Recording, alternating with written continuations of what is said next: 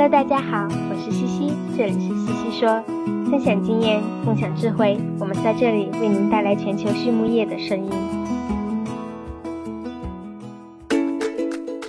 感谢西西说的合作伙伴们：英赛特解决肠道问题，美国达农威公司值得信赖的营养与健康专家，优宝生物、三和药业让健康养殖更简单。隆昌动宝十七年专注研制天然提取添加剂，引领畜牧业节能优产。大地汉克三十年专注为动物提供美味与健康。里兰动宝让食品和伴侣动物不断丰富我们的生活。康德全包膜凝聚未来，凝聚更多力量，释放更多能量。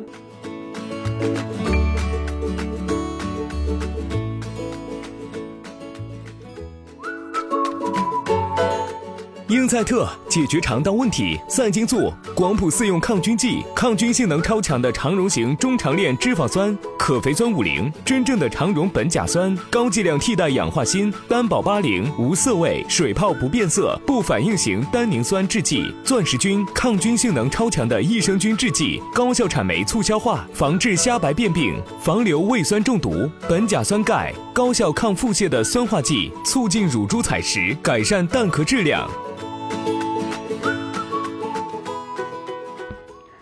Hello，大家好呀，这里是西西说，我是西西博士公众号团队的丽婷。今天呢，我们来聊一下美国的大豆市场。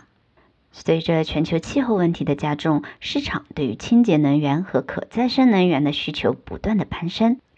而在这股清洁能源的浪潮中，大豆也发挥了重要的作用。美国作为大豆的主产国，也宣布了一个计划。转向生产可再生柴油，这个计划不仅推动了可再生能源产业的发展，还让大豆压榨行业产能激增，推动产业从豆粕加工转向了榨油加工。这也意味着动物营养师们的工作将会面临一些新的挑战和机遇。那么，我们应该了解什么呢？今天的这期西西说 and Swinet，我们邀请到了美国大豆基金会的战略副总裁 Dr. Keenan McCraps。And 市场情报的副总裁 Mark Marshall，请他们来聊一聊美国的大豆市场。那么首先呢，我们来认识一下两位嘉宾。Dr. Kenan McCraps 呢，他在布拉斯加州华盛顿县的一个农场长大。对农民主导的投资充满了兴趣。他在获得内布拉斯加大学林肯分校的生物化学学士学位后呢，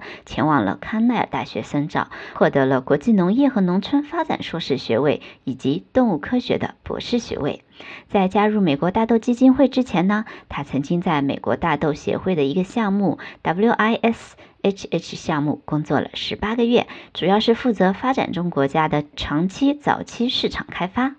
现在他在美国大豆基金会呢担任战略副总裁，致力于制定、领导和推动美国大豆基金会的战略方向，旨在推广大豆的消费和利用，扩大市场需求，并确保投资组合中的战略投资具有高影响力和高回报。而 Mark Marshall 呢，他先后在瓦萨学院和约翰霍普金斯大学获得了经济学学士和应用经济学硕士学位。毕业后呢，他在美国劳工统计局工作了五年，专注于农产品。二零一四年呢，他加入了 Monsanto，并专注于商品市场分析，以支持公司的长期战略规划和对经济市场动态的了解。随着 Monsanto 和 Bayer Crop Science US 呢，在二零一七年的合并。他成为了全球市场分析和贸易主管，并在全球农业政策团队中处理国际市场准入问题。二零二零年的五月，他加入了美国大豆基金会，担任市场情报副总裁，与其他战略副总裁合作，评估和制定长期的战略计划，以支持推动美国大豆产业的国内和国际市场机会。那么，首先呢，他们聊到了关于美国的大豆压榨产能激增的一个情况。Mark 说道呀，自从2021年开始，美国许多的榨油厂纷纷宣布扩建新的油厂，或者改进原有设备，以增加大豆压榨产能。大豆压榨产能扩张可能会带来每年7.5亿普式尔。豆油的潜在产能的扩张，那这么多的豆油都用来干什么呢？这背后的原因呀，是美国政府一直在鼓励使用可再生柴油，以减少温室气体排放和降低对进口石油的依赖。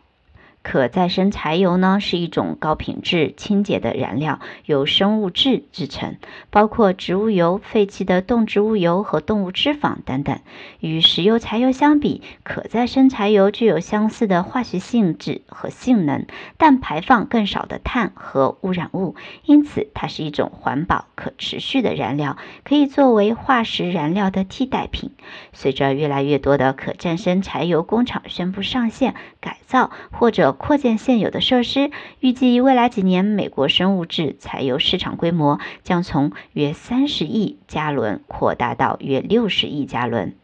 加州市场呢，已经设立了脱碳目标，即在二零三零年之前使经济脱碳百分之二十。并实施了低碳燃料标准。为了支持可再生柴油生产，政府还建立了一套信贷系统，允许贷款人和炼油商在生产可再生柴油时利用生物基原料获得信贷。因此，大豆压榨产能扩张计划可以提供更多的生物基原料，以满足政府的可再生柴油生产需求。那我们平时呢，都把大豆叫做油料作物，但它其实更像是蛋白作物。从历史上看，大豆压榨利润主要是由豆粕价格的驱动，而不是豆油。然而现在呢，由于对大豆油需求前景的看好，市场开始重新考虑大豆油的价值，使得它的价值上升。美国每年生产约1.15至1.2亿吨的大豆，其中约一半用于压榨。一半用于出口，预计未来几年大豆压榨量可能会增加至约八千万吨，但这取决于市场需求和利润情况。如果利润高，压榨量可能会扩大。但需要注意的是，豆粕和豆油的生产是相互依存的，不能只生产豆油而不生产豆粕，反之亦然。因此呢，豆粕和豆油的生产和销售情况都会对市场带来影响。随着更多的豆粕生产，豆粕价格可能会下降，这将导致利润受到影响。因此，未来几年市场存在不确定性，但大豆综合市场需求仍然强劲，对我们养殖业来说，或许也是一份机遇。而 Dr. Kinan 说道呢，预测未来存在很多的不确定性，这种不确定性会随着时间的推移而增加。因此呢，在讨论未来的问题时，我们需要考虑到可能存在的多种结果，以及这种结果可能受到哪些因素的影响。经济因素是影响大豆市场的最关键因素之一，因为大豆是一种重要的经济作物，它在美国经济、大豆农民和农业产业中呢都扮演着至关重要的角色。为了实现通过豆油驱动的生物燃料方案，我们需要尽可能多的利用豆粕，这包括通过家禽和猪的饲料来实现。同时呢，也可以通过反刍动物饲料的潜在增加来实现。除了国内饲料的消耗外，我们还需要增加出口需求。目前，大部分的出口形式是完整的大豆，但我们预计今后豆粕出口将大幅的增加。为了实现这一目标呢，我们正在与主要合作伙伴如美国大豆出口委员会合作，并制定出口推广策略。同时呢，为了增加我们肉类替代产品的出口，我们还需要与美国肉类出口联合会和美国家禽贸易出口委员会保持密切的合作。接下来呢，两位嘉宾聊到了大豆的产业利用。Dr. Kinon 说道：“当压榨大豆时，产生的豆粕约占百分之七十九，油呢占百分之十九。尽管油的产量较少，但是其每单位重量的价值比豆粕却高许多。在未来，随着豆油价格上升，这百分之二十左右的豆油价值或许会超过剩下百分之八十豆粕的价值。”因此呢，制油厂一直在努力的榨出更多的油，但是通过改进工艺对出油率的提升呢是有限的。固体进出工艺呢，可以将大豆中的油脂残留降至最多百分之二，即使使用多重洗涤的溶剂进出工艺。也无法分离出更多的油脂，所以呀，要想榨出更多油，我们就要生产含油量更高的大豆。通过遗传学方法，现在可以将大豆油脂含量提高到百分之二十二至百分之二十三。这种进展将有助于提高动物饲料中的能量和油的价值，特别是在生物燃料的影响下。因此，我们需要不断的探索新的技术和方法，以提高大油的。以提高大豆的油脂含量，以及开发出更多的高价值产品，以确保大豆在未来市场中的竞争力。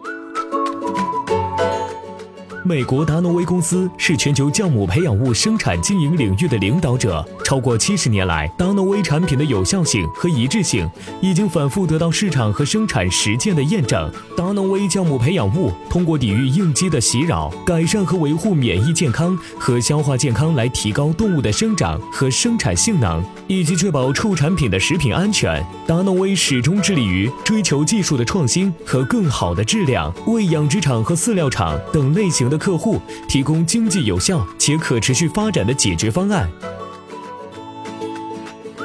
那么，大豆压榨产能激增对我们畜牧行业有什么影响呢？Dr. k n a n 说道：“我们无法准确地预测未来的市场情况，因为许多因素都会影响市场，比如天气，比如生物燃料需求的变化。尽管如此，我们预计未来豆粕的价格会下降，其市场份额将会回升。之前呀，由于豆粕涨价，配方里用 DDGS 和合成氨基酸替代了一部分的豆粕。”在猪饲料中的使用量将高达百分之三十，而在家禽中呢，则不到百分之十。这种增长呢，主要是由经济因素驱动的。同时，另一种大豆制油工艺的副产品——大豆皮的应用也将增加。这一部分呢，主要是用在反刍动物上。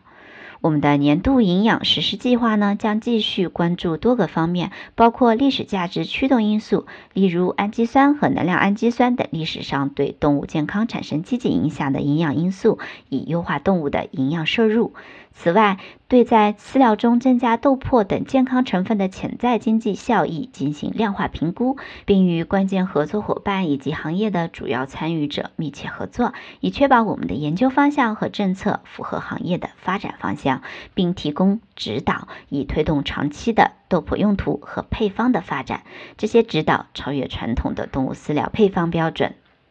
在采访的最后呢，两位嘉宾聊到了他们最喜欢的专业资料，包括美国大豆协会的官网等网站；而非专业的书籍推荐则包括以下几本书：《关键对话》《信任的速度》《入迷》《让创意更有粘性》，以及用通俗易懂的语言写科学文章等等。最后一个问题是什么是成功的行业精英与众不同呢？Mark Marshall 说道。一个成功的人才驱动型的领导者应该具备建立共识和赋予下属所有权的能力。为了实现这些能力，我们可以寻找具有丰富行业经验的导师，并思考自己在不同行业的可塑性，重视行业专业知识以及更为抽象和不确定的因素。而 Dr. k n a n 说道：“天生的好奇心、强烈的竞争意识和包容性是一个成功的行业精英。”非常需要的。那么今天的西西说我们就聊到这里，非常感谢大家的收听，我们下一期再见吧。